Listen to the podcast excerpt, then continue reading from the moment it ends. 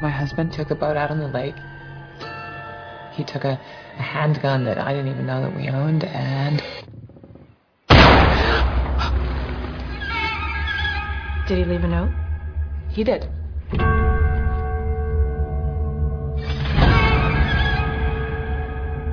You were right. There is nothing. Nothing is after you. You're safe now. Said you were safe? Safe from what?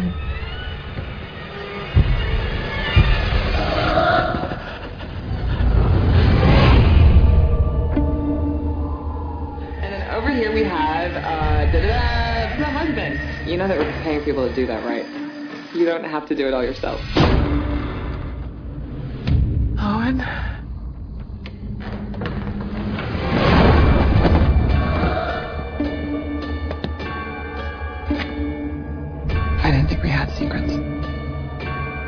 Secrets. It's our house. But backwards. What the hell was he doing?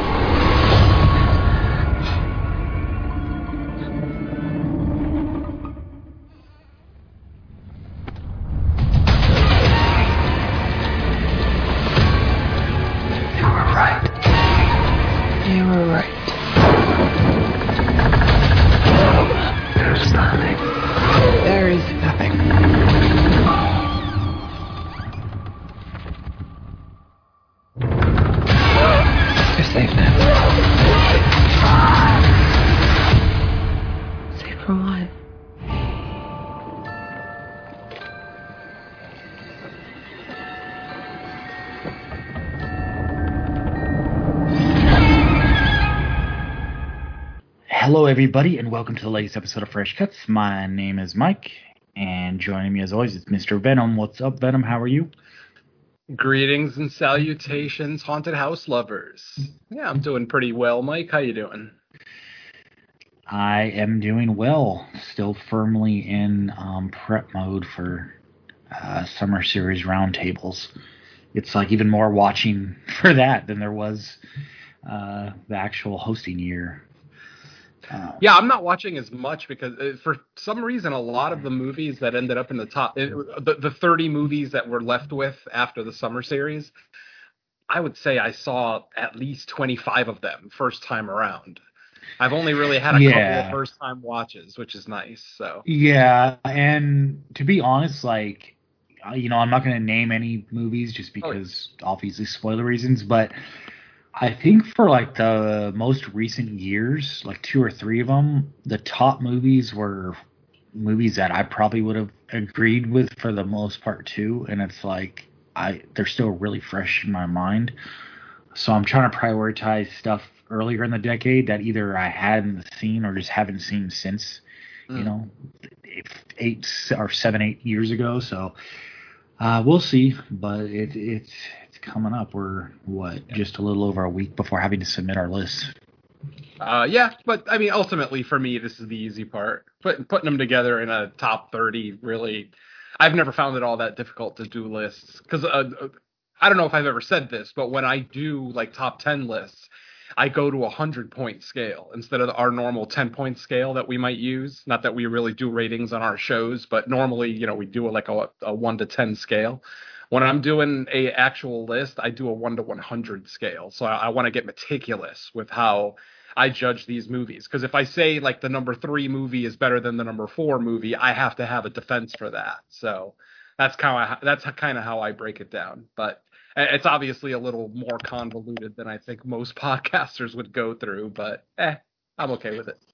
Yeah, I, I mean, for me, I've never really had struggles with a top 10 list. For me, it's once you get into like the 20, the 30, or like some shows will do like a top 50. To me, that's where it just becomes a almost a chore because it's like, what's really to say, oh, this is my 36th favorite as opposed to my 37th? Like, once Sure. you get that far down on a list, it's like, are you, is this really definitive? Or, I mean, Mhm. yeah, it, it, it becomes kind of tedious at that point. But uh, you know, at least at least for the most part, these are all like pretty good, solid movies, even if they're not all like my personal tops for each year. So it does help it, you know, that we're drawing from mostly good movies to begin with. Um, all right. Well, joining us also is Don and Ellie. What's up, Don? How are you? Hey, what's going on, man? Yeah, uh, always glad to be here. Uh, kind of looking forward to more of this talk just because I figure that's going to be more interesting than what we have to say for the rest of the, rest of the show. All right, mean, tip in the hat. I've always been more of a list guy anyway. Oh yeah, I so love lists. uh, yeah, um, actually listening to uh, the behind the scenes process is kind of a guilty pleasure more than actually listing everything. So yeah, Hmm. um, I was more of that rather than what we have uh, going on for the rest of the show. we could just talk about the summer series the rest of the episode. I'm sure Duncan would appreciate the free publicity. Well, I'm not on it, so I mean that's probably gonna render me useless. Yeah, I'm sure you've seen the majority of the movies, especially with the uh, the amount of foreign movies in that uh, in our final list of 30. I, I could almost guarantee you've seen most of them. Uh, all I know so far is just um, the only one I've heard to completion is 2010, and a lot of those things I don't consider horror at all. No, I hear you. 2010 and 2011 actually both had a lot of uh, not maybe not a lot, but it had a few movies on our top list that kind of teeter between horror and horror adjacent. We actually had a pretty lengthy discussion about it on 2011 because you could make the argument that three or four of the movies that made the top 12 for that year uh, are really way more thriller drama than horror. But you know, it, Yeah, it was a pretty cool conversation. I mean, like the beginning part of the decade, it was kind of really barren.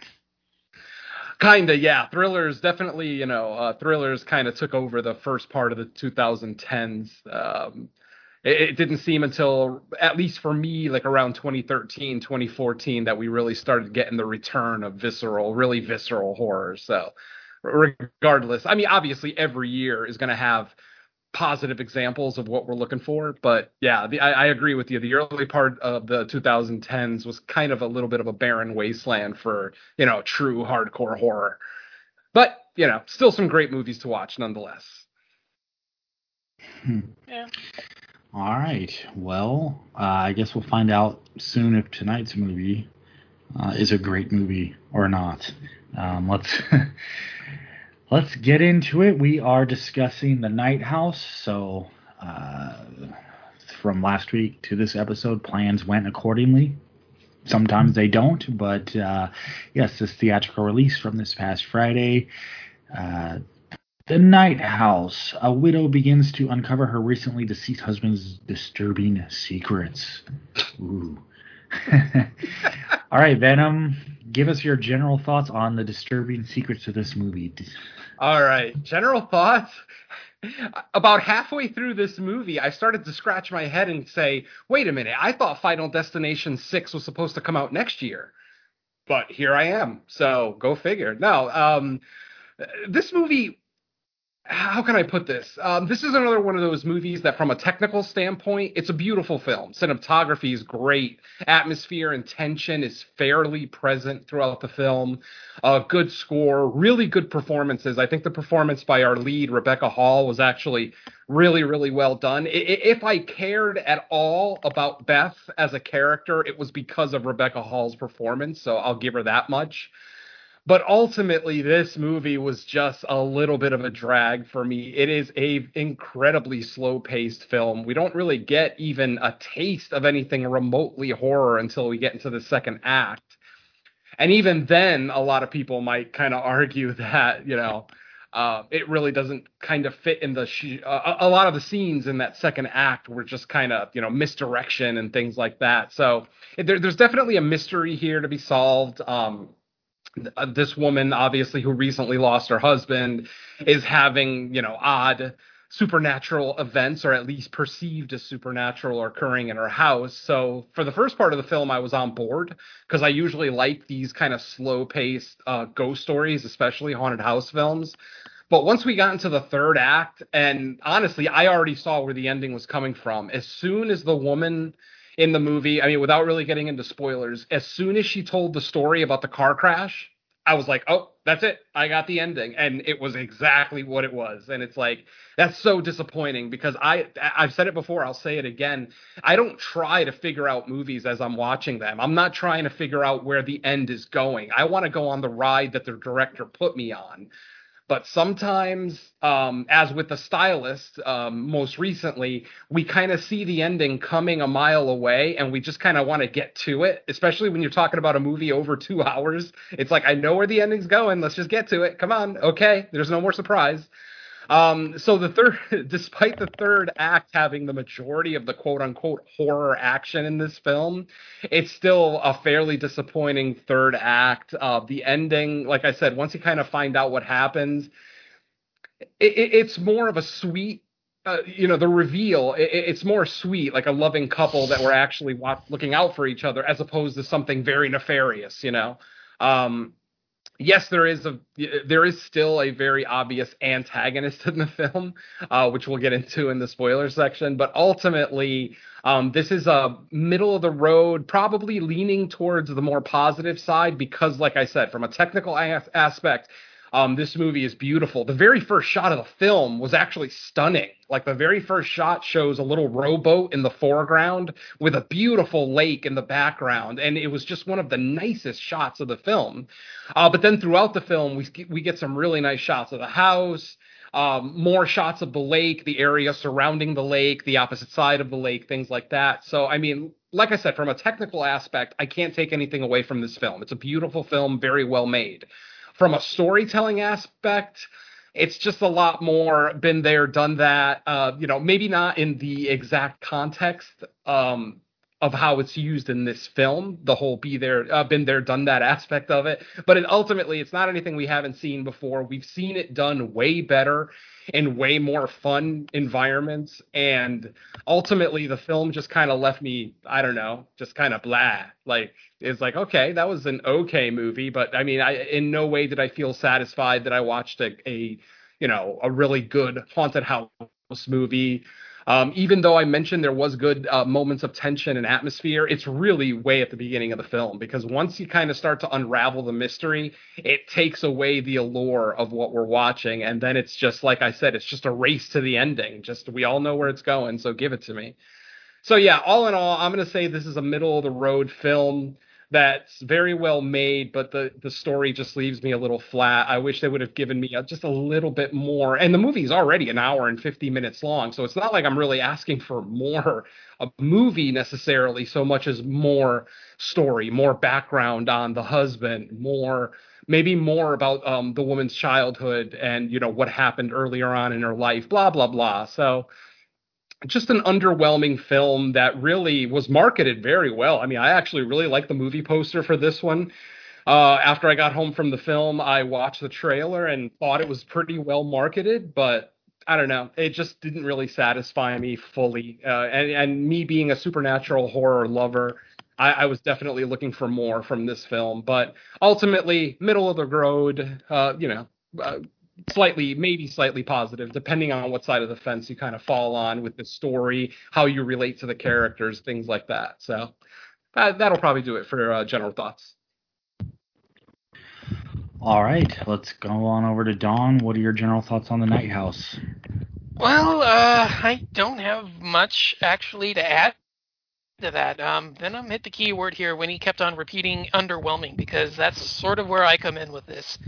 Uh, much like him, uh, I really enjoyed a lot of what was going on in here. You know, he, you know, he's right. It's really slick. It's glossy. You know, a lot of the technical composition work in here looks good. Uh, the general storyline, and I, I like the first half. I like a lot of where it's going with this. I like a lot of the, you know, aspects of grief and mental anguish. And, you know, whether or not the hauntings are real. Uh, I just wish you would have explored actual, you know, explored a lot of whether or not, you know, the hauntings actually were real, because I think that kind of what makes me a little underwhelmed with this. It, a lot of what goes on in the final act, which I think is going to be one of the big topics of discussion between between us. The way he chooses to go with this one, it's familiar, it's cliche, you know, I mean, like Venom said, he guessed it as soon as she goes into that backstory about what happened with the car accident and you know the memory loss and you know I mean not memory loss um uh well you know I, I don't know if I can really say it without spoiling it but yeah the second she starts in on that you know I start started to get hints of where it was going. A lot of what happened in the film, you know, from that point on, it sort of seemed to hint what, what kind of uh, finish this was going to have, and it just it loses a lot of what I was what I was getting into it about in the first act, where the the mystery involving you know the strange occurrences in the house the you know the plans that she discovers where she comes up with you know all these dead bodies and how everything's going to tie together. You know i like the mystery of what's going on here. And you know you combine that with you know all of these you know slick mainstream professional shots and writing and stuff like that the first act of this is really enjoyable and it really kind of gets me into it but then it just it kind of peters out and it it just falls apart in the third act and then it's i don't want to say anymore i'm going to spoil it so yeah um yeah he's right you know, well shot. You know, everything looks, you know, crisp and proper, and you know, it's got that studio touch to it. But yeah, uh, just wasn't feeling it. Okay. All right. Well, then allow me to be the opposition in this. Uh, I really liked it. Um, I can't really disagree necessarily with your guys' criticisms. I, I think if there's a major criticism of this, which isn't really a criticism, I guess, is a lot of what this movie was doing, a lot of what it had to say, has kind of become a trend in the recent years, just with how they're kind of playing with like the mental aspect of it. Obviously, there's issues of depression, um, trauma involved, which kind of skews what you're seeing. You know, h- how much is of this is actually happening, as opposed to how much is it her um, not being able to compartmentalize, you know, events that have gone on in her life. Uh, and I think, you know, if I put this, why I like this movie, if I put it next to other recent movies that have done it or done a similar thing, I think most of those would be superior movies. So in that sense, I get why it could come off as underwhelming. But if I try to isolate this movie out on itself, not considering, you know, it's been done so much lately, I still had a really good time with it. I, I liked the story that they built around. I thought Rebecca Hall was really good. Uh, just the range of emotions in the character that she had to play. Um, I thought she depicted someone going through that trauma and not being able to deal with it really well. Um, there, there actually was, uh, I guess you could call a reveal um, that happened somewhere in the second act, I believe, that actually made me think I knew where it was going, but then you kind of mentioned that it, it, was more ended up that the character was doing like a good thing instead of mm-hmm. what they were almost alluding to. And I think that was kind of different than what we usually get because usually once something's revealed as like oh possible nefarious, it's like it keeps going down that road until like oh yeah, it's revealing that they were totally um, just a scumbag or something like that. But I think this went the opposite way. But they didn't um, even do a good, in my opinion, anyway. I didn't think they did a really good job of setting up that red herring. Like I, I felt like they could have done a lot more with that original, you know, what we thought the husband was actually doing. Instead, we get like a two minute scene in a unfinished house out in the woods that basically explains everything and I just would have liked to have seen that flesh out more because that's where I feel the true horror of the film lied. Mm-hmm. It wasn't with the wife, it was with the husband and the things that he was willing to do to, you know, to get to his end. So, you know, I, I I'm not disagreeing with you necessarily. I'm just saying that I would have liked to have seen it especially coming from a guy, you know, uh, David Bruckner, who directed uh, what was his last movie? Uh, um, the Invitation? No, the Initiation. What the hell was the name? The Ritual.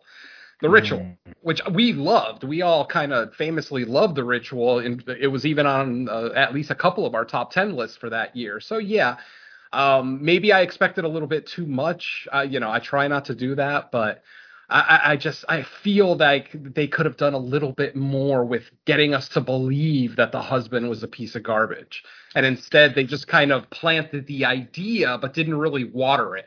I Yeah, guess would be I- my best analogy. I do have, I do question the one major action he took, which I won't say Mhm. yet, Yeah, we'll and why he thinks that would have protected her. Because maybe I, you know, I maybe I missed some dialogue or something in there that explains why he thinks doing what he did, um, what he ultimately ended up doing, Mhm, not the all the other stuff, but sure.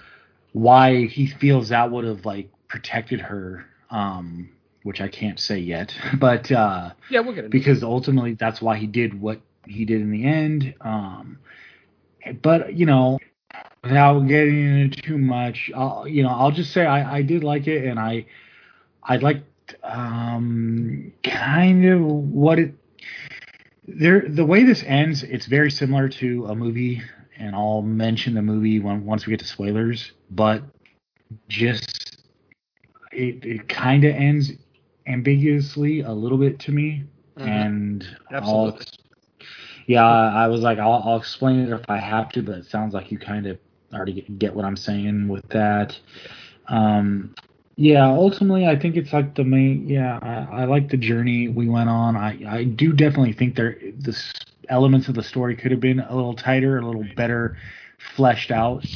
Um but ultimately I still had a fun time with it. I I, I thought the the few times that we did get scares one of them did get me.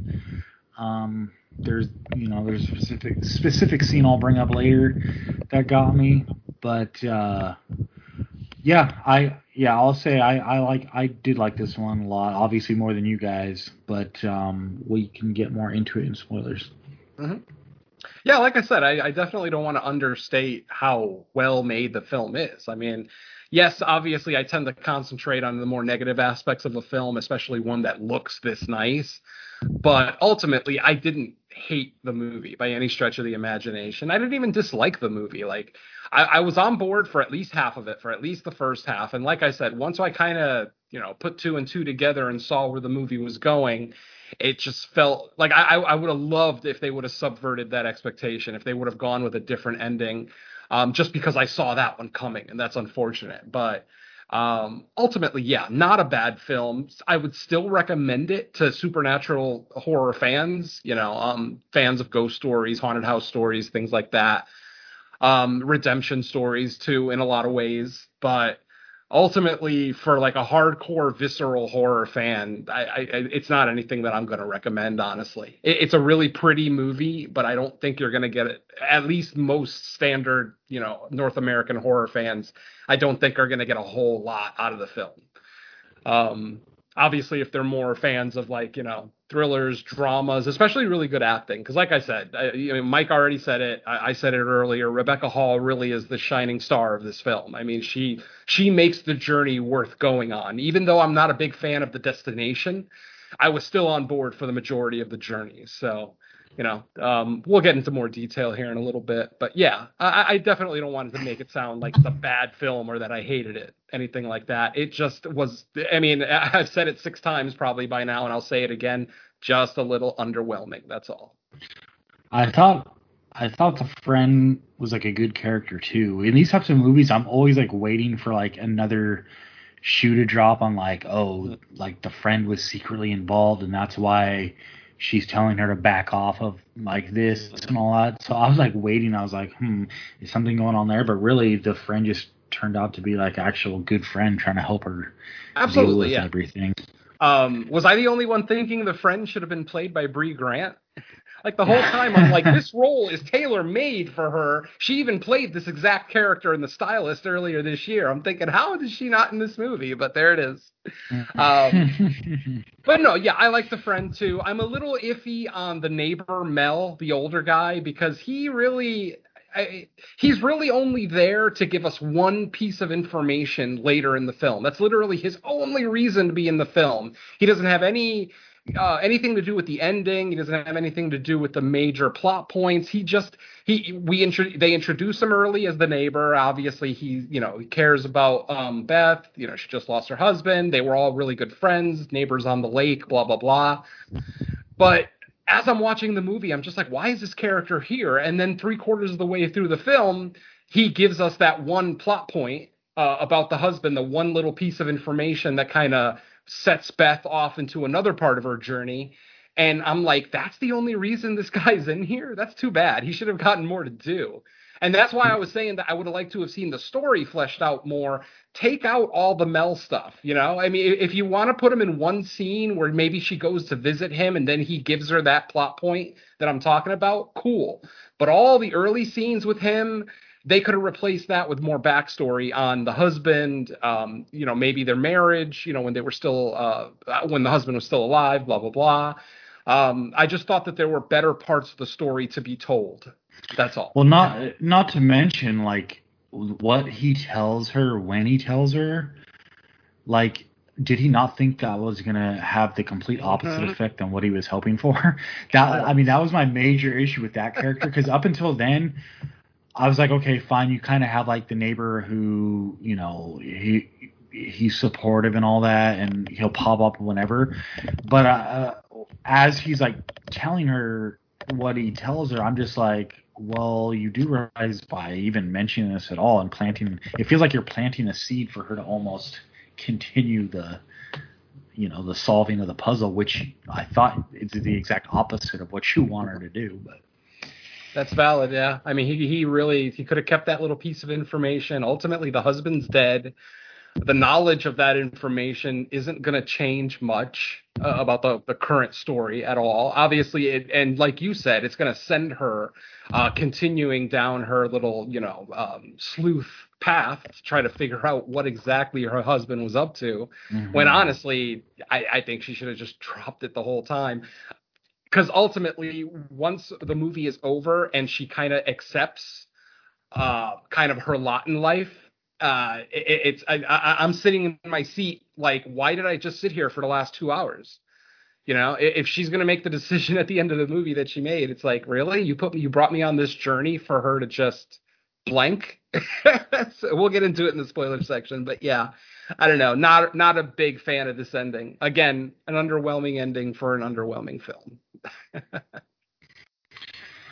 all right, well, let's see if our spoiler section will be underwhelming then. So, uh, I mean, um, I mean, I don't know how you want to go about this for spoilers today. Um, for me, there's really not a whole lot to talk about. We could probably do the synopsis of this film in like five to ten minutes. There's not really a whole lot going on. With obviously with some you know little scenes of hauntings and things like that, and of course the wife, you know, doing her little investigation, blah blah blah. But basically, you know. We've already talked about Beth. She's our main character. Um, before the movie starts, in fact, the movie opens with the funeral of her husband. Um, so she obviously recently lost her husband. We don't know why or how uh, early on, but throughout conversations and different interactions that she has with other people in the film, we find out that her husband killed himself. Uh, that he actually literally got butt naked, took the robo out to the middle of the lake, and basically put uh, a handgun in his mouth and pulled the trigger and she is obviously now once she gets that or she she she knows that he did that the whole time. We as the audience don't know that he committed suicide the whole time but it seems like more and more um, the more she thinks about it and the more she starts to uncover about activities that her husband was having it just kind of makes a light bulb go off in her head and she wants to keep going and you know, uh, it, it's a story we've seen before. You know, maybe with uh, with a few tweaks here and there, but nothing too major. So, like I said, she finds out uh, that he's been. First, she finds pictures of other women on his phone, women that look deceptively like her. Um, she is, for anybody who hasn't seen the film, Beth is a tall, thin, pretty brunette woman, and all the pictures of different women that the that she's finding on her husband's phone and uh, laptop are all women that are again thin, good-looking, brunette, long brunette hair, uh, and they all vaguely look like her to the point where she, when she finds the first picture, people are trying to convince her that it's her, but she knows that it's not her because she doesn't own the shirt that the person in the picture is wearing. But even as the audience, as we're watching, we're looking at the picture and it's like that looks just like you. I don't, you know, we don't see the difference, but obviously, you know, that's that's kind of the uh, little bit of doubt that's getting planted in our head early on. As she finds out more information, blah blah blah. Uh, we find out that he, that her husband's actually every now and again will see some of these women. Uh, to the point where she starts to believe that she maybe was being cheated on. That's kind of her first suspicion. I think that's most women's first suspicion when they find pictures like that and things like that. Um, and obviously peppered throughout, we get different scenes in the house where like the the the house, uh, the stereo in the house will turn on by itself in the middle of the night. She'll think she sees a shadow character uh, a shadow person like outside her bedroom window. At one point, she actually looks out her bedroom window and thinks that she sees the ghost of her husband standing in the middle of the lake, you know, doing a Jesus thing, walking on water, and he's butt naked. But he doesn't have a gunshot wound in his head. He just kind of looks back at her and continues walking out to the lake. So, like I said, little hallucinatory scenes here and there that kind of you know, make her question her own sanity. Is this really happening? Am I just going crazy from grief? Blah blah blah. Uh, Mike mentioned that this was a a pretty good study on grief. Um, I'm going to say the Babadook blows this away as far as uh, looking at a woman dealing with grief. Now, obviously, in the Babadook, that woman also had a child, an absolute little Satan that she had to deal with, you know, as a single mom. So it added that extra bit to it. But as, and Babadook a, is a far worse film than this. Well, that's your opinion. Again, I, am going to say the opposite. But um, for whatever it's worth, like I said, I still say the the Babadook is just a, a better look at a woman dealing with grief. I'll, I'll uh, give you that. I'll yeah, yeah. so, um, like I said, our our hero Beth, you know, kind of goes along her merry way. Um, one night she's just kind of hanging out and she looks across the lake and she notices a house with lights on. Um, she was unaware that there was a house there. She she's like, there's not supposed to be a house there, but there she's looking right at it. There's a house that looks eerily similar to her house, and the lights are on. So, you know, she asks her neighbor Mel about it, and Mel, you can tell um, he's kind of trying to steer her away from that area. He's like, "There's no houses over there. You shouldn't even walk over there because you know it's not really safe. You're by yourself in the woods." You know, he he's very obviously trying to keep her away from that part of the uh, the lake. Um, but one day, the next morning, she goes out to that part of the lake to see if she can find the house, and she cannot. Uh, there's no house there. There, you know, where she saw the lights. Uh, but then she continues her walk, and then she does end up finding what looks like a shack at first, but as she approaches it, it, you can tell that it's an unfinished house. It looks like somebody was building a house, and it is unfinished. Uh, she walks into the house uh, to, to, you know, like I said, the unfinished house, and she finds this statue of a woman bound. All all four of her limbs are bound behind her back, and she has spikes going through various parts of her body. I, am pretty sure they showed it in the trailer, so you probably know what I'm talking about. Um, she tries to get some information on the statue with no real luck. No one seems to really know what it is. She then, on a whim, one evening goes back to that shack and, um, you know, she's basically screaming at whoever basically saying, What do you want? I'm right here, blah, blah, blah, you know, doing the old classic confrontation of a spirit. And um, her foot goes through a floorboard in the shack. So I, I think at this point we kind of see where we're going. Uh, she has exposed a crawl space that she didn't know about. Uh, she pulls out the broken boards, looks down, and sees a plethora of bodies. Yes, uh, probably I don't know four to six bodies, all wrapped in plastic, Twin Peaks style, and you know just all under there. And so obviously, you know, at that point we start to think, oh shit, her husband was a serial killer, and that, that she's just now realizing it, and that she's maybe putting putting together that oh he only killed pretty brunettes. Was he going to kill me? And maybe that's why he offed himself to avoid doing what he thought he couldn't avoid doing? Who knows? Um, so yeah, we get that reveal. weirdly, and, and, this is one of those things that really irks me, uh, she does not call the police.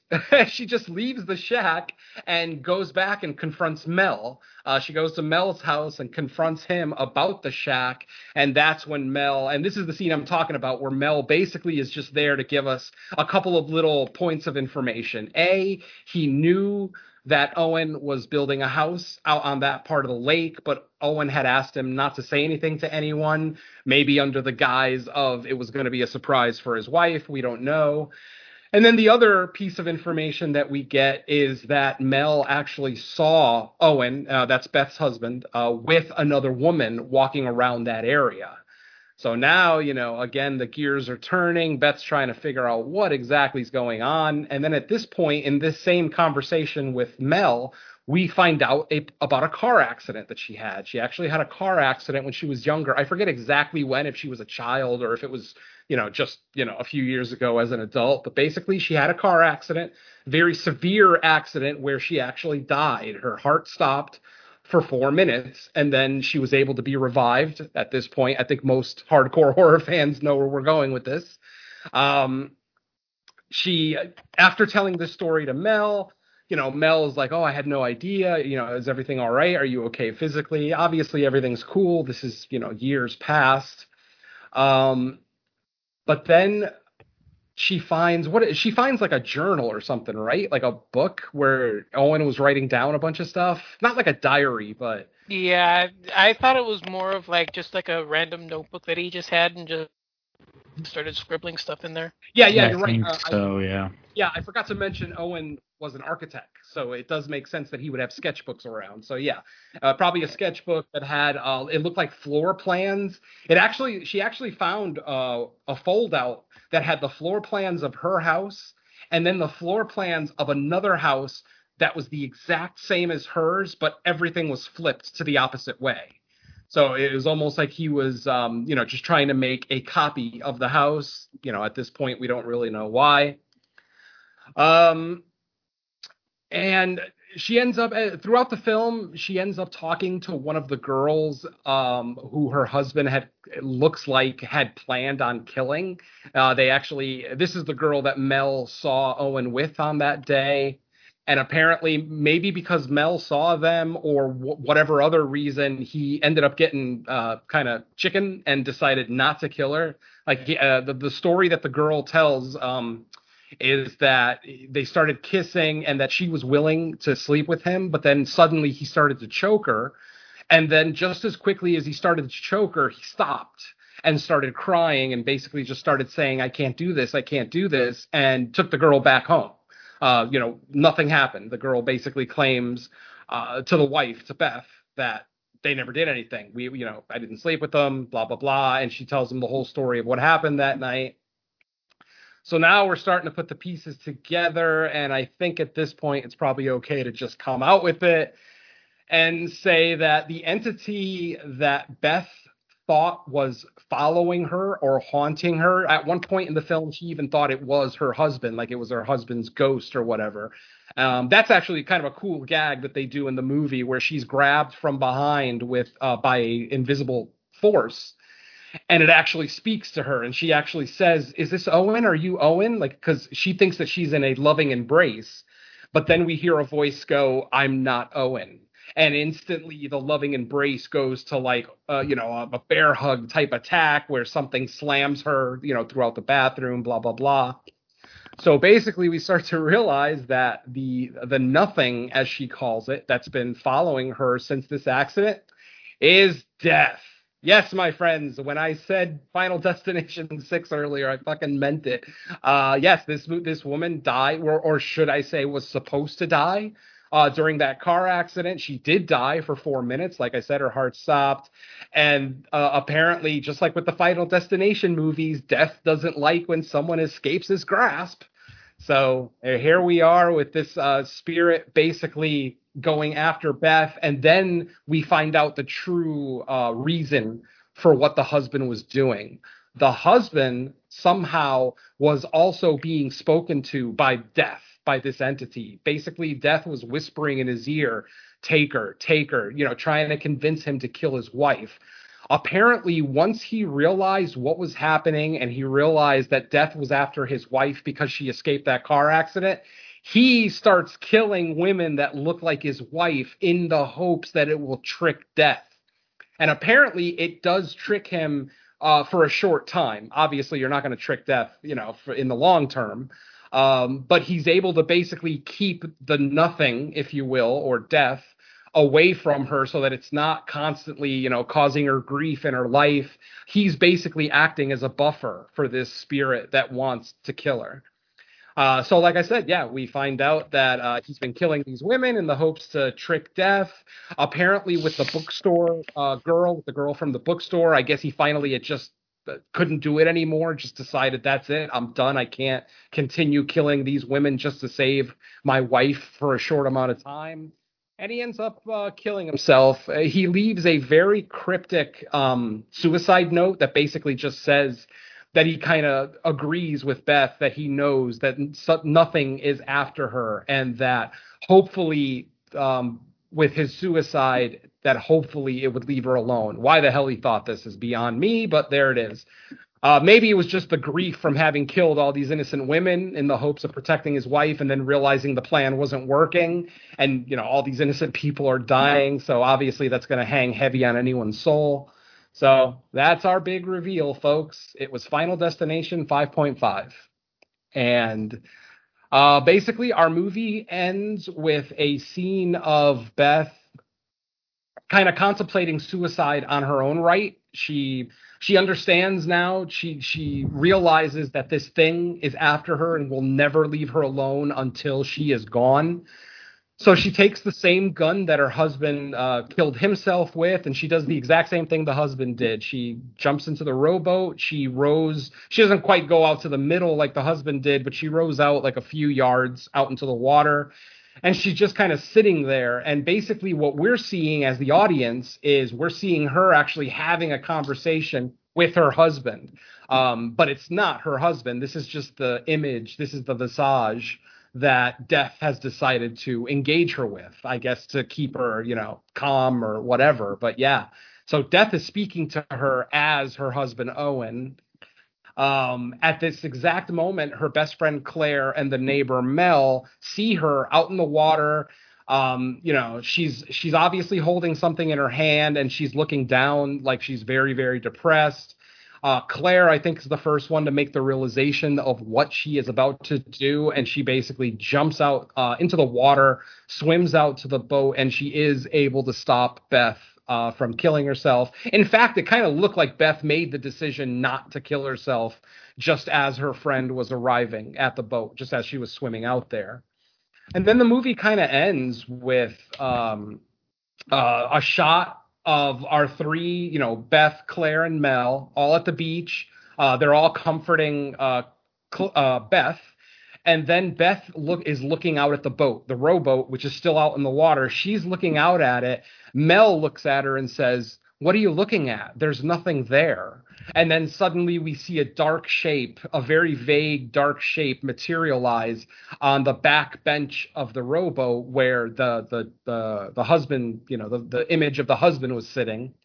And after Mel says that, what are you looking at? There's nothing there. She just says, I know and the movie ends. I'm assuming this is Beth just kind of coming to terms with the fact that you know this thing is just going to get the Babadook ending. What's that? It's the Babadook ending, basically. Ish. I mean, but with the Babadook, I, I, it's very obvious that because I don't think this thing was representing her guilt. I think this thing was like a legit entity that was uh, like with the Babadook. It was very obvious that it was all in her head. This was all her personal way of manifesting her grief and dealing with her uh, guilt. Whereas here, I felt like death was actually an entity. It was actually something after. Well, you know what I mean? I mean that that would lead to the question of whether this was all like um, conjured up by her or whether this was actually happening. And I mean that kind of opens up to the wider discussion because to me the ending almost kind of suggests the same thing as Babadook ending was was like it's something that's always going to be there. You're never going to totally get rid of it, but you need to learn how to deal with it. If you take the approach that the Night House was really just um, trauma and depression and all that that was basically bringing her down because her husband committed suicide and the fact or and not the fact but the and what really ha- what was really going on or the interpretation of what was going on was he killed himself and they, and she really doesn't know why and nobody 100% knows why and mm-hmm. her kind of you know trying to reach because you could take I, I guess you could take everyone's advice around her you know because everyone's basically telling her stop because you're not helping yeah. anything by doing this and in a sense i mean in one way you could say okay I, I think the neighbor the whole neighbor thing kind of muddies it up a little bit but i think you know the friend if she if she the friend truly trying to be a friend was like it's not going to change anything regardless of what you find out. You know yeah. you're gonna you're probably going to make the situation worse by continuing to look in this. If she basically would have saw that first picture on the phone and just written it off then well one we don't have the rest of the movie so you can't totally yeah. do that but two just for her own mental well-being it's like just let you know, it sucks that he passed, but let him be passed as the husband you loved or knew or thought you knew or whatever, and just leave it at that because whatever you're trying to uncover, whether it's legitimate or not, it's just sending you further down a rabbit hole of depression and guilt. And the end with the silhouette of the figure in the boat to me was kind of representing the same thing, not a hundred percent the same, but it was basically saying whatever it is out there that's messing you up emotionally, it's never going to 100% go away. It's something you have to deal with because this trauma that happened, you know, your husband killing yourself and leaving you in this state, that's always going to be something that happened in your life that caused this. And you're just going to, you're going to have to find a way to not let it affect your entire life. I mean, I, I mean that's problem. just one way to interpret it. It is it is one way to interpret it, and I'm not going to say you're wrong, though I will say I have problems with it because if you're going to tell me that she that this is all in her head, that means that she transferred her psychosis over to her husband. Because don't forget, her husband killed about a half dozen women. Uh, after hearing these voices, so well, well uh, we we think so, according to uh, what it's pretty obvious that it to what we were seeing through her eyes. I, I mean, we never that, we never no, literally saw him kill anyone. Everything was visions through her head. So it's, oh, pretty, it's still pretty obvious that he is because the one, the one the one the one girl that we actually talked to, he didn't kill. Right. So the the only hundred percent literal, like, if so she talked to the one girl and see i feel like this movie purposely what it does it, it teeters you right up to a hundred percent conclusion without fully doing it because that's what brings on like discussions like ours where you can go either way to me no, I'm not even a hundred. Like, I'm not even a hundred percent trying to say my like my interpretation is even correct. I'm just saying that I I think the movie tries to leave it ambiguous like that because the only girl she actually contacted, well, he didn't kill. Whatever he was doing with her, he did stop. Now, why did he?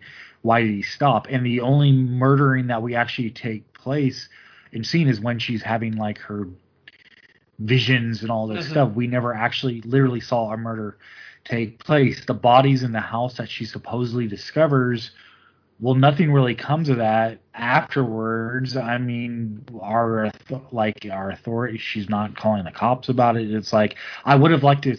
I feel like we could have seen something more definitive if we wanted to say 100% that it all actually happened. But by the same account, I'm not saying it didn't. I'm just saying I think the movie tries to teeter on like it could be either way. That's that's all I'm mm. saying. I just don't feel like the movie gave us enough clues that this was a personal psychosis that you know that she was experiencing. I mean, it, we we don't get any scene of her talking to her husband in life, like like you know she she never she claims to have never told her husband about this entity, but apparently the husband knew about it because he you know in in his journal or whatever he said I heard this voice, or, or no, it wasn't in the journal. It was actually the spirit of Eric, of of, of Owen, excuse me. And I will fully admit that since it's not actually Owen, since it's actually Death looking like Owen, it could very easily be lying to her. Um, so you know, I, I don't want to take away any. when it's like saying go to the door and boat and all that stuff. No, no, no, no. I mean the actual conversation on the boat when they're talking to each other. When Eric or when oh. Owen, I keep saying Eric, when Owen tells the story of what happened.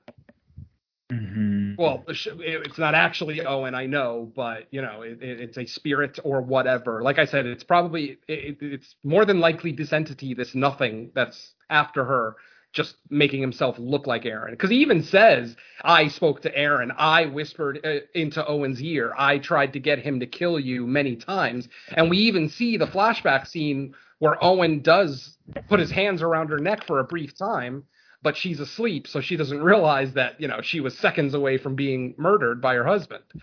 Um, you know, like I said, I don't want to take away or try to take away any validity of what you're saying. I just honestly didn't see it that way. Um, the Babadook felt like a very obvious metaphor for grief. You know, that Babadook didn't actually exist. There was no monster in her basement. This was her manifestation of grief and how she's dealing with the guilt of losing her husband. Here, this felt physical. This didn't feel completely psychological to me. Yes, there's elements of it there, don't get me wrong. But it's just with all the stuff that we saw, all the backstory that the quote unquote Owen ghost was telling us, it just it felt all legitimate to me anyway. And it just felt like, yeah, these people are dead. Now, obviously, there's a lot more they could have done with this movie. This is what I was talking about, where I wish we could have gotten some backstory and maybe even set up that her husband was a serial killer. You know what I mean? Like that's what I thought they were going to go for. Try to That's make her think. Yeah. at first. I, that's what I was. I mean, I, I I would be very okay with that if it turned out. I, I was- I, I thought the I thought the road they were going down was just that she was gonna discover that holy shit I was married to some secret life serial killer Sure, and but like I mean that doesn't give us much of an exciting ending. Ultimately, if there's you know the husband's already dead, so what's the where's the confrontation? You know where's the big finale? Mhm. So you know I understand why they didn't go that route, but I still felt like they should have hit that red herring harder. They should have maybe even showed us more scenes of the husband killing these women, and maybe even show us one where he maybe even enjoyed it, um, just to kind of put that um, shadow of doubt in our head that oh, um, this you know maybe he killed himself because he couldn't fight his desire. You know maybe he was like Dexter, where you can't fight the dark passenger, you have to give in to it every now and then, and this was just the husband's way of keeping his wife safe. Um, you know, th- like I said, that's one way they could have gone with it. Um, I may have been a little bit more satisfied with that ending than with what we got with our Final Destination esque ending, but um, I don't know. It's just I, I don't see anything in the film that says to me this is in her head. Uh, I wish I did. I wish I saw what you saw because maybe I would have enjoyed the movie more. But as I'm watching the movie, it's like there's not really any clues that this is in her head. Everything seems to actually be happening. Obviously, she's alone most of the movie, so this could be an unreliable narrator situation. I totally am open to that.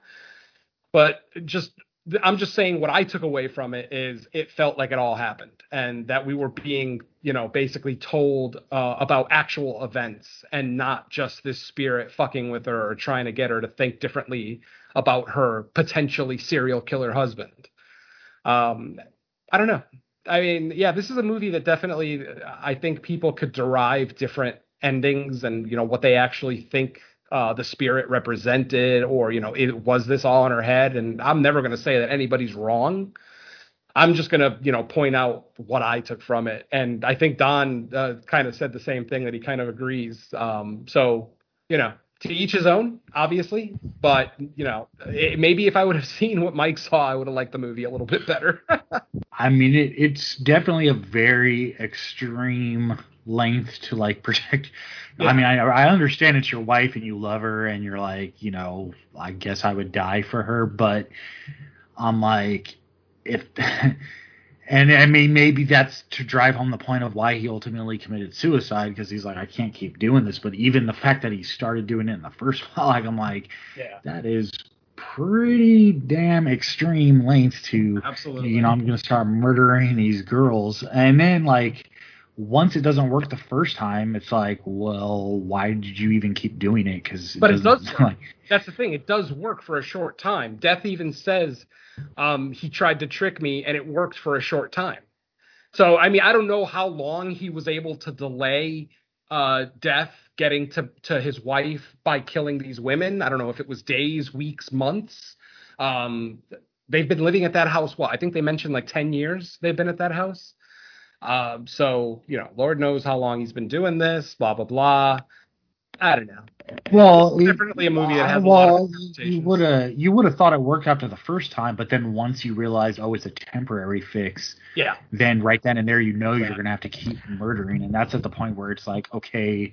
Uh, and I also don't understand like once.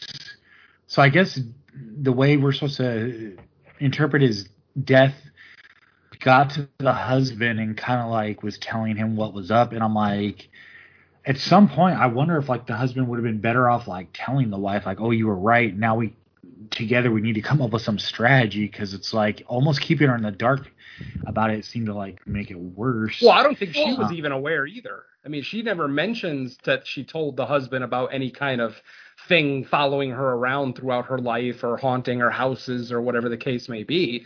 I, I think she may have honestly been unaware. Um, I don't know. I- honestly. I think the more the way he keeps on with killing the other girls, to me, it seems more of an idea of trying to buy time for a more permanent solution. I think hmm that's what he's planning on. The idea that okay, you know, if it tricks her, if it tricks death for a certain amount of time, we can find a way. I, you know, I have some time to figure out a more permanent solution. Yeah. I think that's what the ex, what the secondary house is supposed to be. I think that's sort of where Oh, definitely. Yeah. yeah, I think that's sort of where I. That's why I think he has what the second house is supposed to be is supposed to be the start to a more permanent solution, but he didn't get to it in time. Uh, Okay, now here's the other question: Is are we to believe that this is like a final destination situation where the reason death is after her specifically is because she supposedly quote unquote cheated death by being dead for four, or is it just because the death spirit or whatever like was obsessed with her? Because I was kind of confused on what exactly was the purpose of death Uh, like insistent on coming Mhm. after her because They they, didn't never- really explain. And you're right; they do not explain it. I, I think that's us as horror film watchers putting pieces together. Um, they don't ever specifically say, "Oh, he's after you," you know, because you survived this accident. Or I don't think she comes up with that realization, though. I think she maybe does later in the film, but just doesn't vocalize it to anyone, or even herself, or the audience for that matter. Um, yeah, again, it's it's up for so so much interpretation. I, I at least I didn't see anything in the film that would lead me to believe that she told her husband about this dark entity that's kind of following her throughout her life. Like, uh, it almost seems like, it, like I said, it almost seems like she's not aware. But you know, Well, who knows? do you remember how, when when did she say in her life that car accident happened? it was uh it was in the scene when Mel tells her that he saw Owen with another woman. It was in Mel's kitchen, remember, or dining room, whatever. No, no, I mean like what when in her life the actual the actual car accident. Well, that's what I said earlier. I don't remember. I don't. re- I don't know if she said she was a child, a teenager in Yeah, college. 'cause- We have no yeah, idea. it, She 'cause may have that's the other. I never- thing. might have been a throwaway line or something. Yeah, I didn't uh, think to keep it has to be. either. It ha- it has to be throwaway, or they accidentally didn't state that maybe it happened when she was married. Because because my other thing is like if it happened when she was a kid, how did death not already get to her? Exactly. You know, like I, at least I don't think it was when she was a kid. I, I don't remember if she mentioned if she was driving or not. Um, again, she doesn't really get into too much detail, or if she did, it was so forgettable that all three of us forgot it. Um, but yeah, I think these are all just kind of dots that we all connected on our own. We didn't get actual like pinpoint facts like yes, she got into a car accident at 17 and ever since then she's felt like she's had some dark entity following her. Like we didn't get any of that information. We got the information about the car accident and like I said, when she tells um Mel or it was either Mel or Claire about how her heart stopped for 4 minutes, it's like, oh, there it is. You know, it's like instantly, you know, all I could see at that point was Final Destination. It's like, ah, she escaped death. Okay. I don't think they ever actually say that. I don't think anybody even implies it. I think it's more us just kind of making that assumption because she, uh, again, she never mentions having this um, nothing following her all her life. You know. Mhm. So yeah, there, there's just a lot of information that's left ambiguous here, and I, I think I think that's kind of where we're getting all these different um, destinations because we're all filling in the blanks that the director left for us, and some of us might be filling in the blanks a little bit differently, so we end up with a different um, uh, finale, if you will. So Mhm. yeah, uh, th- there's just too many holes in this to really have a complete story. It, it's going to be all up to interpretation like I said, I, a bunch of people could watch this and not see Final Destination at all, and just be like, "Oh, that was such an original, you know, story, you know, blah blah blah blah blah," and that's fine. But it's just, you know, that was the first thing I thought of when she was talking about that, especially when she said her heart stopped for four minutes. I'm like, ah, there it is. Yeah, and I mean the other the other way I was thinking about the ending because you know first she looks and you know the dark figures there, but then it pans back and it's gone. Um, the other way I interpret it is like okay, like death or that the entity death, I guess it might not it might not be actively coming after you anymore, but it's still like it's still inevitable in the end anyway because it'll be it's almost like okay i'm not to get you anymore but uh everybody's time is going to be up eventually so i'll just chill and kind of like wait for the inevitable to happen Yeah, that I was mean, th- definitely something weird too, because it's like your death. Don't you have other people that you need to welcome to the afterlife? Why are you fixated on this one woman because she survived an accident? You know, well, It well, and that's the other thing it's like with, without the husband's protect like without his act of protection if death really wants to come after her now what's how is she, how would she prevent it now right because Mhm. she i mean there's no one actively protect i don't even know if she i guess she looked at those books so she can and like how he marked uh marked them up to like show different methods that he Sure. was tricking well, I think death so she could try to replicate that but other otherwise it's like well if it's still after you what what are you going to do now I think to to that point, I think I don't think Death could directly kill her. I think the only thing that he could do was either get someone else to kill her or get her to kill herself. Because he never actively like he grabs her in that one scene in the bathroom, but I don't it doesn't it seems like he could have killed her right then and there if he really wanted to. If if Death really wanted to, he could have killed her right then and there. I got a funny feeling that Death just isn't allowed to. He can't just go and take people that he wants. Uh, in this case, you know, he feels like he was cheated. So he's trying to convince people around her to kill her. And then later in the film, when he is in the guise of Owen, trying to get her to kill herself. Kind of like his house. Remember how in his house that witch couldn't attack the dude directly? He had to get his wife to attack him with the knife. I think it's Mhm. kind of along the same things. Again, I'm I'm putting words into the director's mouth. I could be way off and completely wrong. Again, it's just kind of how I looked at it.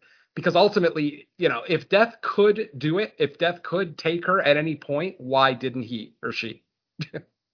Yeah, that was kind of how I was thinking too. That I mean, the usual thing with with you know ghosts and spirits is that they can't physically interact with the with you know the human world. We have to you know use Ouija boards or other kind of objects to act as mediums, but for them to interact with us. Mm-hmm. So that's sort of like you know it prevents them from being able to touch us whenever they want to. Exactly. Yeah. That's what I was thinking. Well, and, and traditionally, like obviously, generally speaking, because I'm sure we could dig dig something up to the contrary, but Oh, traditionally, the character of death or the entity of death isn't really what kills you. It's just there when you die to kind of take you to the Mhm. next stage Exactly. of whatever. But death isn't the one actively murdering people or you know killing them, whatever.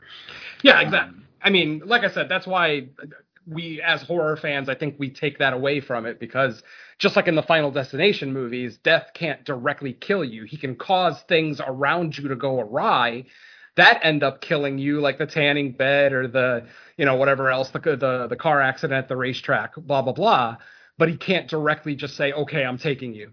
And you're mine, you know, because it- it's one of those things where there'll always be that question. If you could have done that the whole time, why the hell didn't you? Why did you make me sit through a two hour movie just to let her go anyway? That's what I was saying about the ending. It's like we sat through that ending, and ultimately, all she does is just decide, okay, fuck it, I'm not going to fight it anymore. Um, you know, so either I have to deal to, you know, I have to figure out a way to survive this thing, or I'm gonna have to live alone in the woods so that he can't talk anyone into trying to kill me.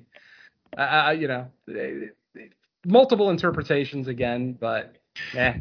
Yeah, I, I think too. I, I think what kind of sets up, or what set up my interpretation, or just skepticism of what we were seeing on screen, literal, mm-hmm. is they really tried to do some wordplay with the suicide note because it you know I, I, believe the text of it was like there is nothing nothing is after you turn you know but it's like okay are we did he mean literally nothing or is nothing kind of like the term used for this entity of death because death is the nothing of the end right. of your life you know it, it's kind of a play on words which is which is why i feel like a movie like this did it feels like it purposely did so much of that kind of stuff to kind of plant seeds of doubt either way to kind mm. of hmm. like make it to where you could in, in, interpret uh, both. I mean, with the note again, it felt it felt fairly cut and dry to me. The husband, I mean, he even says nothing twice in the movie.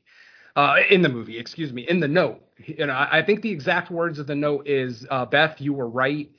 Um, there is nothing after you. Uh, hopefully, you're safe now." Something along those lines. So, um, I don't know. I, I just the clues that I'm looking at, you know, just kind of veer me a one way, and it seems like the clues you're seeing are veering you another. Um, but hey, that's the great thing about these films; they're subjective, and we get to talk about them whether we loved them or not.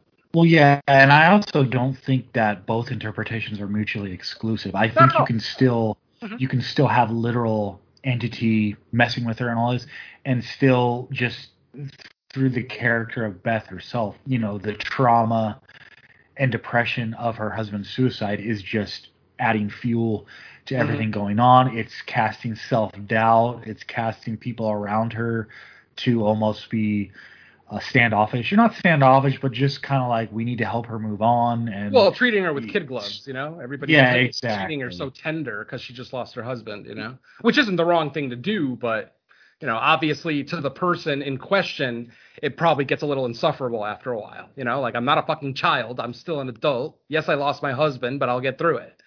Um, mm-hmm. yeah, I've seen that mentality too. But yeah, yeah. Like I, I said, I, I, also, I, don't disagree with anything you said today. Ultimately, everything that all three of us came up with are just as valid as the other. Um, you know, without actually interviewing the director, you know, we may never know, you know, if the nothing actually existed or if that was in Beth's head. But yeah, it's fun to talk about regardless.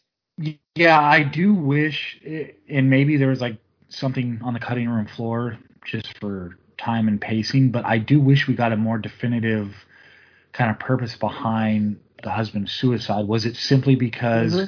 yeah, he, right. he was he was driven to suicide because he he felt like I can no longer murder? You know, I I've, I'm killing too many women. I can't keep doing this for the rest of my life. So he was driven, in, not insane, but almost mad to where like he's like, this is the only way I can stop my cycle of murdering people. Or it's also a very selfish like, decision too, because he was yeah. talking about how the thing was always talking to him. Anytime that there was a quiet moment in the house, you know, we only got to see one scene, but he does mention how you know the the entity was persistent in trying to get him to kill his wife so maybe it wasn't necessarily even protecting his wife that got him to commit suicide. Maybe it was just a selfish decision where he just didn't want to have to deal with his voice anymore, you know? Mm-hmm. or maybe he yeah, thought he was great. One or the other. And, well, that was my other thing because, like, you know, we we got to see a little bit of like the the occult books or the mm-hmm. you know whatever they were like even if it was just a flash somewhere else where like oh if the spirit is attached to you doing this to your life you know maybe he thought that like if this if this death or nothing thing is attached to me then if if i commit suicide without it being able to attach to someone else then i would think that would give some type of protection um, potentially because if because if not then it's like, uh, do you want to give your wife a little bit more of a heads up about what exactly. might be coming after? uh, I mean, hey, you know, ultimately, suicide is always a decision of the self. The, the the person in question rarely thinks about everyone around them when making that decision. So, you know, I I don't want to sound like a psychologist by any stretch, but you know, um, for the most part, it always feels like it's a personal decision. It's them. I, you know, I can't take it anymore. I don't want to live in this world anymore. Things like that. it's rare that someone kills themselves because of another person. And not to say that it doesn't happen, mind you. True. Yeah, and and ultimately, yeah, I, I feel like the the movie, whether whether listeners or you know people who watch the movie, whether you go one direction or not, I think for me the reason why there's a strength to the movie is because it can kind of almost be both at the same time and it doesn't Yeah. hurt. Absolutely. Um, I, I kind of like that. It kind of plays both. You know, I, I you know, I, I actually, all things considered, I lean more towards there actually being a literal entity. I was more just, you know, bringing up the other stuff just because of the way I thought in certain parts it tried to play ambiguously. But Mhm. I, I just think there's too much stuff that happens in the third act to say that it's, you know, just simply in her head. Yes. Exactly. So just to get that all on the table after everything I've set up to this point. Uh, so, listeners, have we thoroughly confused you yet about the Night House on whether you should go see it or not? yeah. It sounds like Mike recommends it. Like I said, I still give it a mild recommend if you're into supernatural horror. Um, you know, character st- well, uh, character study is probably not the right. This is not a character study, not bad. Um, but you know, like I said, it's a pretty movie to look at, and if you can see it in the theater, there's some beautiful cinematography to enjoy on the big screen. Um, and Yeah, like I I- said, Rebecca Hall's performance is great, regardless of how I feel about the character of Beth. Rebecca Hall's performance was really, really wonderful.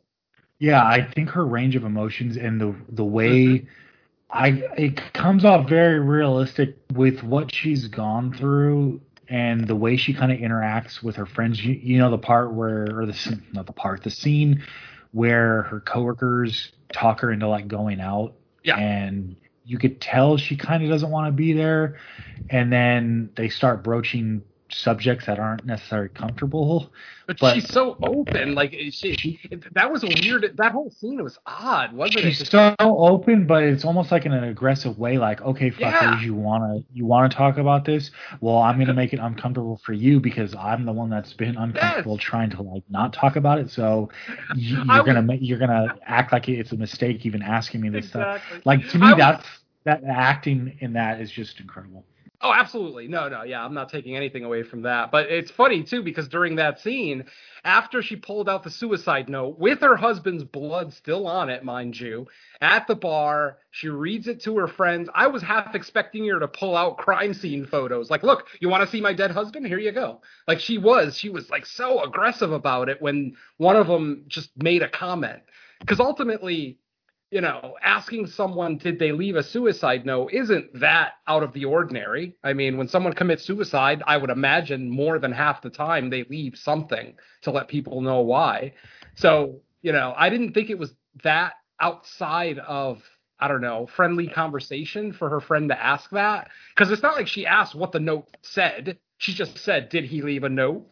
And that's when the Beth just got all aggressive and pulled the note out and starts reading it. And it was only four lines of text. It wasn't much of a suicide note. So much it was just the husband basically agreeing with her and saying, "Yeah, uh, there is something after you, and I did everything I could. Sorry."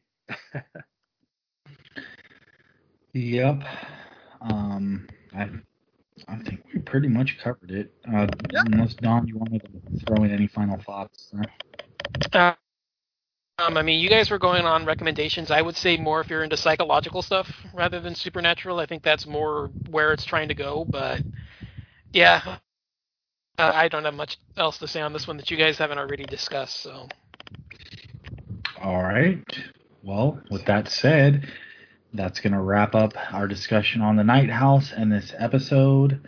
Uh, Venom, what do you have out for people to listen to, if anything? All right. Um, let's see. Um, obviously, no new episode of the main show yet. We will probably get together probably first week of September to go ahead and look at my next picks, which are films from the year I was born. We're going to be looking at uh, Herschell Gordon Lewis's uh, Wizard of Gore, and we will also be looking at The Dunwich Horror, both released the year of my birth. So, and one of them is actually going to be a first time watch for me too. So I'm kind of excited. So, Uh, that'll be, like I said, we'll be recording that first week of September, and hopefully we'll be out shortly after that. Um, on It's Not Horror, okay, this past week we recorded and released our commentary for the absolute comedy, unintentional comedy classic, Miami Connection. Um, just last week, I was telling you guys how uh, the commentary we did for Best in Show is probably one of the most fun times I had. Yeah, uh, Miami Connection trumps that fivefold. This was an absolute fun, fun show. And if anyone's interested in hearing Mr. Venom sing the hits of Dragon Sound, you gotta tune in. Yes, I I sing Friends and uh, what was the other song? Against the Ninja. Oh my sweet Jesus! Because yes, I do own those songs and I know them well. So good times, my friends. Uh, that episode is out on the Dark Discussions Podcast Network, so check that out. And uh, the only other thing is I did a guest spot on the return of Kill the Cast with Jerry Herring, where we talk about uh, five um, underappreciated movies that are currently available on streaming. Um, so check that out. That that one currently is available. You could find that on the Legion Podcast Network. And that's it for me, Mike. All right, Don, what do you got?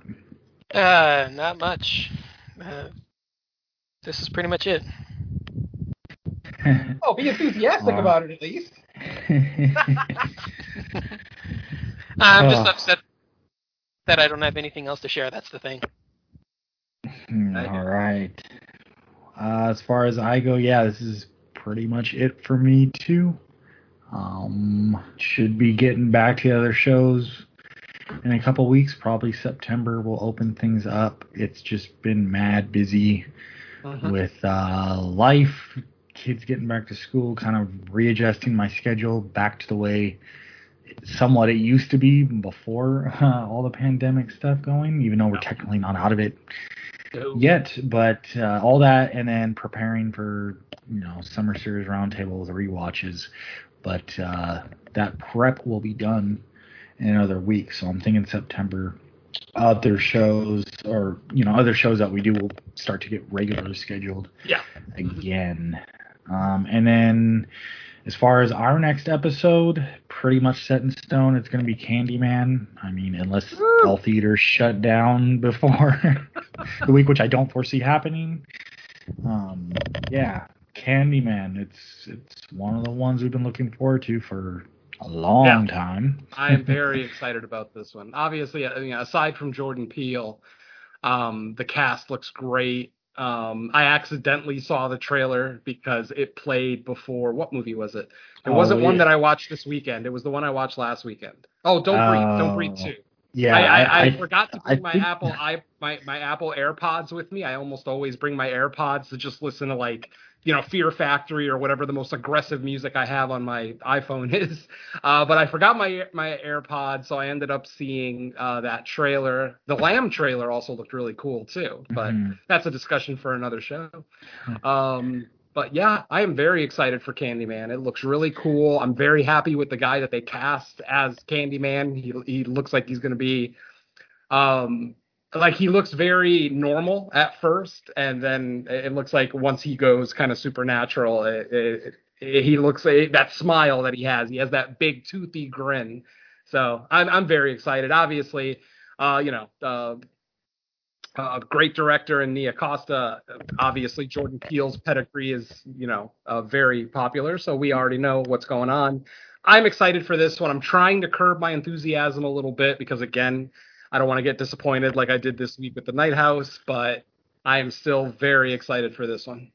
Yeah, that, that trailer's been, I, I swear, for like the last month or two worth of movies. That's always been one of like them I've playing up here. like two months now. yeah, and I mean trailers can always be deceiving, but eh, it, well, one I'll say at least it's been the same trailer. Like they didn't release like some new super duper trailer that I accidentally saw, and then two. You know, judging on the trailer alone, I won't overanalyze or talk about any specific scenes, but I do like what the trailer is suggesting they're doing with this movie as far as how the story relates to the existing uh, property, yeah. um, where it's almost kind of like a hybrid sequel almost handing over to like a new generation, but not a hundred percent remaking it where it's like you know just washing off everything that's come before it. Um, It's Evil Dead and I don't want to get any more detail. Yeah, it's Evil Dead 2, part remake, part sequel. yeah, exactly. Like it's acknowledging Candyman's a pre-existing Yeah. um entity and thing that's already out there, but it's saying like, okay, but now we're gonna take over the reins of it, which is, I think it's a cool way to do it, and hopefully they pull it off because Yeah, what. I've seen and heard so far, good. But you know, Uh, yeah, the I don't have uh, a, I don't have a ton to go by, but Uh, the first screener, I believe, was two, uh, what, two or three weeks ago, and it has been getting positive reviews. Yeah, so we'll see. Cool. All right. Well, good thing we had a positive ending to the show. So thanks. thanks everyone for listening. Thank you, Jordan. Yeah. we will catch you in a week with our Candyman episode of Fresh Cuts. Until then, thanks everyone for listening. Say bye to listeners. Later. Adios, folks. Peace.